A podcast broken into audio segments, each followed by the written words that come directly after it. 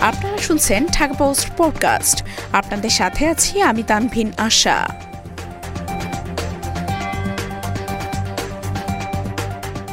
প্রেমের টানে আবারও লক্ষ্মীপুরে বিদেশি তরুণী।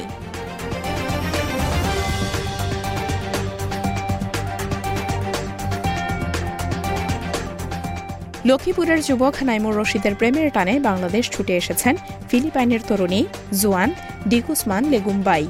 শুক্রবার দুপুরে জেলা শহরের ওয়েলকাম চাইনিজ রেস্তোরাঁয় ঝমকালো আয়োজনের মধ্য দিয়ে তাদের বিয়ে সম্পন্ন হয়েছে। এ অনুষ্ঠানে বিভিন্ন দলের রাজনৈতিক ব্যক্তিরাও উপস্থিত ছিলেন। নাইমুর রশিদ, সদর উপজেলার দক্ষিণ হামসাদি ইউনিয়নের হামসাদি গ্রামের নূর মোহাম্মদের ছেলে ও মালয়েশিয়া প্রবাসী। জোয়ান ফিলিপাইনের বাসিন্দা এবং আর্নেস্তা লেগুম্বাই এবং ইমেলদা লেগুম্বাই দম্পতির মেয়ে। এদিকে, বিয়ের অনুষ্ঠান মেহমান ছাড়াও স্থানীয়রা বিদেশি তরুণীকে দেখার জন্য ভিড় জমায়। গেল বছর ইন্দোনেশিয়ার দুজন এবং নেপালের এক তরুণী লক্ষ্মীপুরের বধূ হয়েছেন।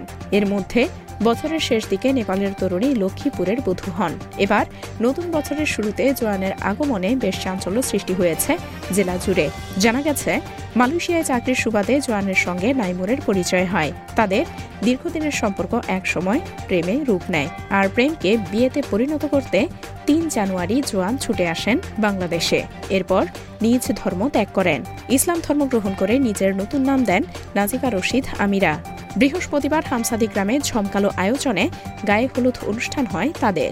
জেলা সদর যুবলীগের যুগ্ম আহ্বায়ক মাহবুবুল হক মাহবুব বলেন, নাইমার এবং জোয়ানের বিয়ের অনুষ্ঠানটি দারুণ আয়োজন ছিল। তাদের দুজনের কথাবার্তা সুন্দর ও সাবলীল।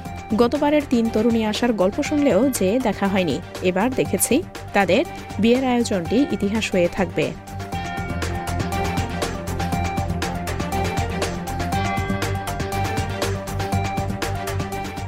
এতক্ষণ শুনছিলেন ঢাকা পোস্ট পডকাস্ট। দেশ বিদেশের সর্বশেষ খবর জানতে ভিজিট করুন W W W dot Dhaka post dot com